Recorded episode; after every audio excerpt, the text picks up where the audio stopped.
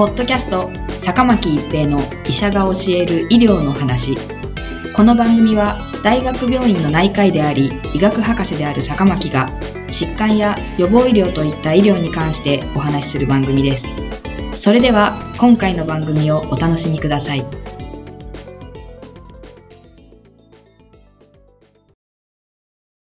皆さんこんにちは、坂巻一平です。ポッドキャスト、坂巻一平の医者が教える医療の話。今回は MRSA です。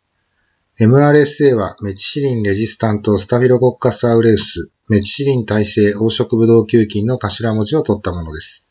黄色ブドウ球菌は非常にありふれた菌で、髪や皮膚、鼻の粘膜、口腔内、傷口などによく付着しています。しかし、黄色ブドウ球菌は基本的に弱毒菌のため、抵抗力がしっかりあれば重症化することは少ないのですが、抗菌薬の治療が必要な場合もあります。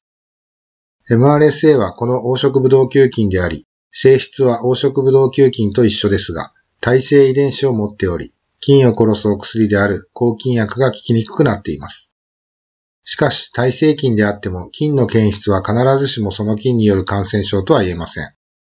MRSA はありふれた菌で鼻の中に MRSA を付着したまま過ごされる方もいます。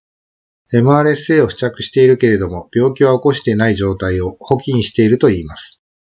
MRSA を補菌していても健康な人であれば数日で自分の抵抗力で駆除してしまいますが、ご高齢の方ではそのまま補菌した状態が続くこともあります。しかし、補菌しているからといっても、ご家庭で日常生活を送れるような方であれば、重症化して実害を及ぼすようなことは稀です。つまり MRSA を補菌していても抵抗力のある方ではそれほど心配する必要はありません。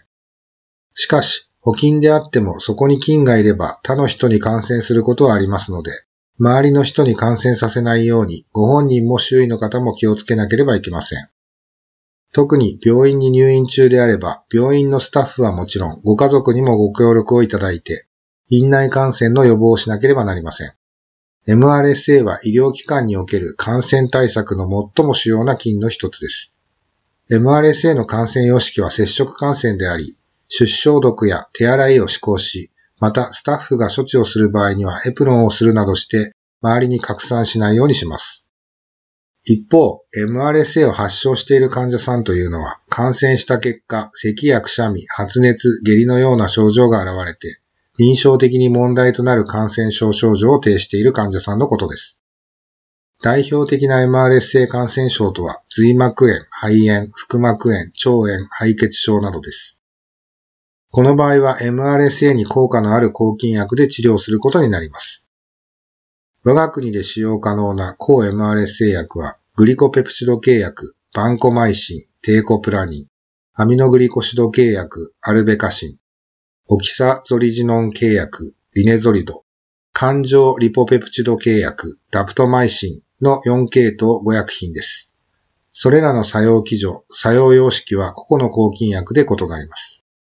我が国における抗 MRSA 薬は概して幅広い適応症を有していますが、アルベカシンの適応症は敗血症、肺炎に限定されており、ダプトマイシンは肺炎に適応はありません。